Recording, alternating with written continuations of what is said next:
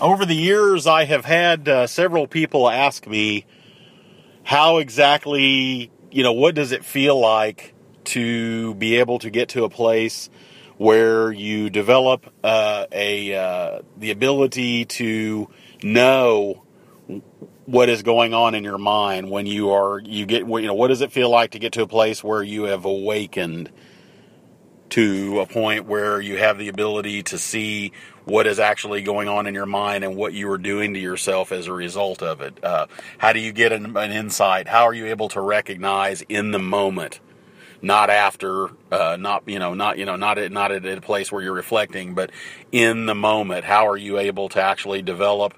A, uh, the, the the skill or ability to be a witness to what it is uh, that you're doing to yourself mentally uh, by your habits of mind or your habits of thought. And the best way that I can describe this so far, and I don't know if this is the definitive uh, explanation or description or a way to characterize this, the uh, ancient uh, Buddhist and Hindu teachers, for that matter, spoke of a developing the witness. And that was the ability to stand outside oneself and to be able to see what one was doing to oneself uh, with their mind by the way that they thought or how they reacted to how they felt. Uh, and that makes a lot of sense to me, but to some people that may seem a little bit esoteric. Uh, it took me a while to get to a place where I could appreciate that and see that it, you know, that there, that, that there really is, it is possible to develop uh, your mindfulness practice to a point where you are actually able to become a witness to what it is that you're doing to yourself in any given moment uh, by the way that you're thinking about what is happening uh, in any narrative that you have that you're carrying in your head and investing in in, in varying you know degrees of energy. For me, I'd say that uh, the best way that I characterize this, or the way that I see this, and I don't know if this is helpful to others or not, is to imagine a split screen. And what I mean by that is you have two screens side by side that are playing, you know, uh, uh a recording in real time. It's not really a record. Well, I take that back. I guess it's not a recording. I guess you could record it and, and look back at it, you know, later, which there is some benefit to doing that kind of what I call rewinding the game tape. But in this case, this is what they refer to as closed circuit television. It's just basically live, you know, television. There's there's two camera, two separate cameras rolling. Uh, but it basically, uh, you know, you have, and really what they're doing is you have one camera that is re, that is just literally uh, uh, showing what is happening in any given moment, the reality of what's happening. You know, no stories about it.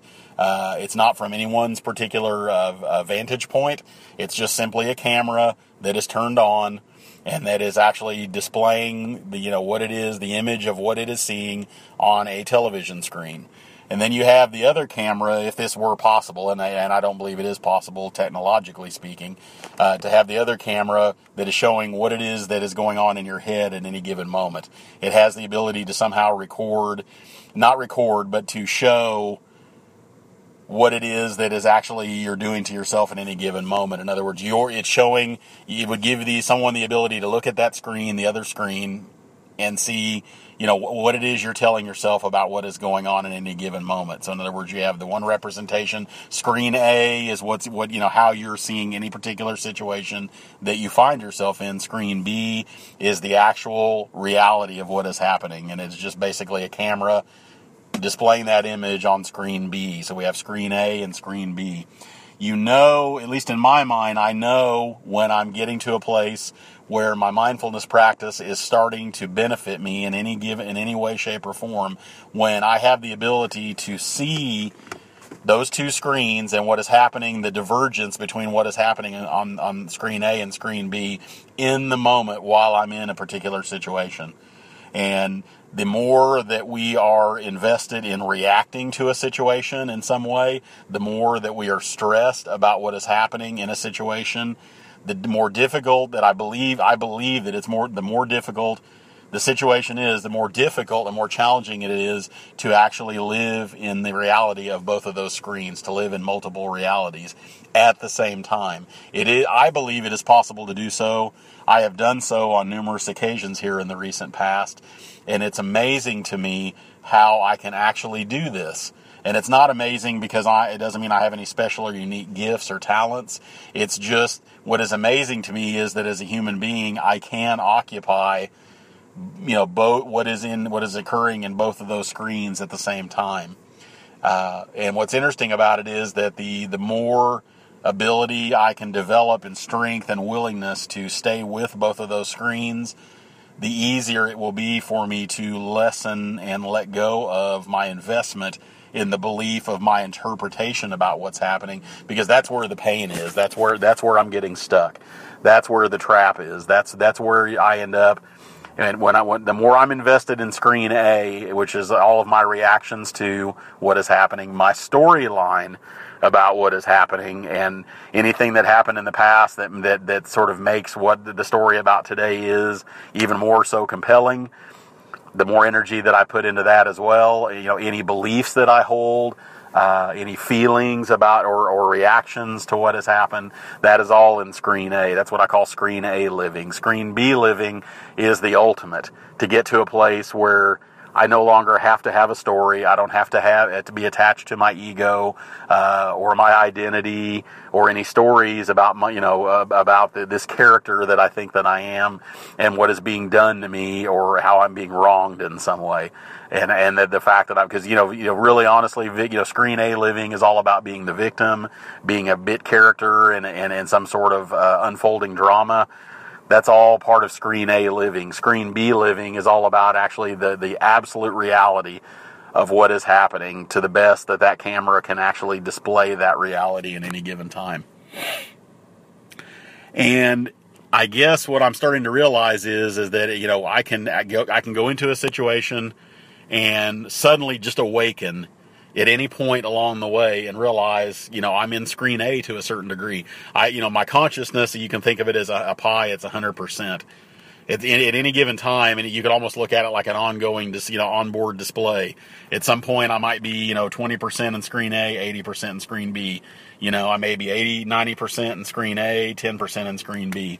It's changing constantly depending on what's going on in my mind and my overall mind state and, and how I feel. But the trick to this is is catching yourself in the moment, catching yourself in the act of being invested in what's happening in screen A, putting time, effort, and energy towards maintaining and perpetuating that story and your interpretation of what's happening and, and the beliefs that you're holding on to. If you catch yourself in the act of doing that in the moment, it is possible to let go of that and immediately start paying attention to screen B.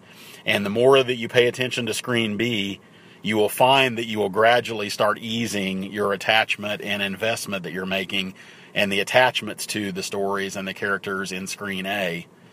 And it's just a matter of choosing which screen to look at. And, and it is very possible to look at both and to feel both at the same time. And you don't really have to try to not to not look at screen A or to be invested in screen A. All you have to do is pay attention to screen B. The more you pay attention to screen B, the more organically you will you will find yourself letting go and letting go of what's on screen B and your attachments to it, and you will see that that change will happen. It's just a matter of what we pay attention to, and it's okay to to, to realize that we're paying some attention to screen A. And once we realize it, then we can begin the process of slowly letting go of that and paying more attention to what we see in screen B. It's just a matter of what we pay attention to. We don't have to force the change. There is there is no no, no overall uh, plan of improvement that we have to make here and commit to. It's just about catching ourselves what we're doing in the moment, paying attention to screen A, making the decision to choose to to pay more attention to what's in screen B. It's as simple as that.